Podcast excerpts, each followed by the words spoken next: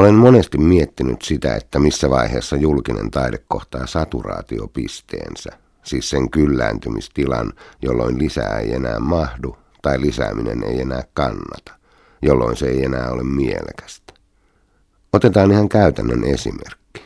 On varsin epätodennäköistä, että Esplanadin puistoon Helsingissä lisättäisiin yhtään pysyvää veistosta. Nyt niitä on viisi, joista kolmella juhlitaan kansallissankareitamme, Runebergia, Topeliusta ja Leinoa. Esplanadin puisto on saavuttanut saturaatiopisteensä.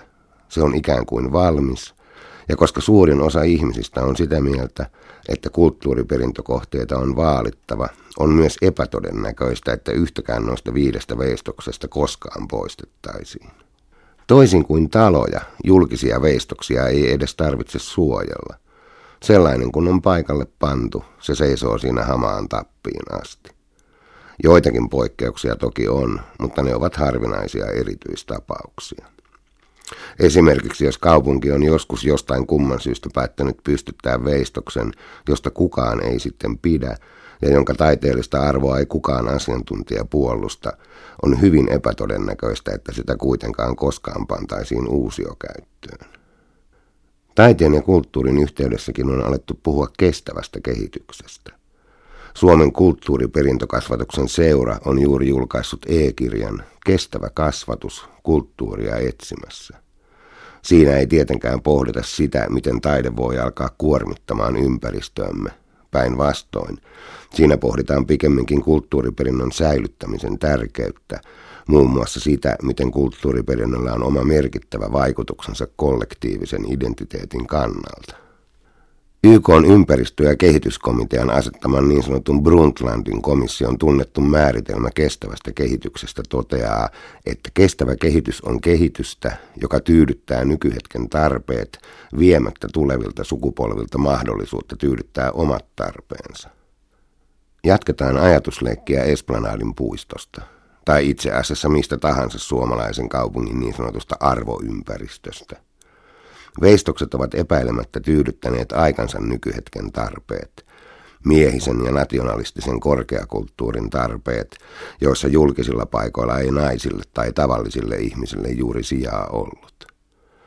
Kaiken näköiset tavalliset miehet pääsivät 1940- ja 50-luvulla nimettömiin kollektiivisiin joukkohautoihin sankaripatsaiden kautta. Hyvännäköisiä tavallisia naisia puolestaan kuvattiin nimettöminä alastomina hahmoina – kuten Esplanadin toista päätä somistavassa Ville Valgrenin Haavis Amandassa. Yksi historian ominaisuuksista on se, että sitä voidaan kirjoittaa uudelleen ja että sitä voidaan täydentää myöhemmin. Julkiset veistokset ovat kuitenkin sananmukaisesti kiveen hakattuja ja niiden välittämä kulttuuriperintö on melko jähmeää.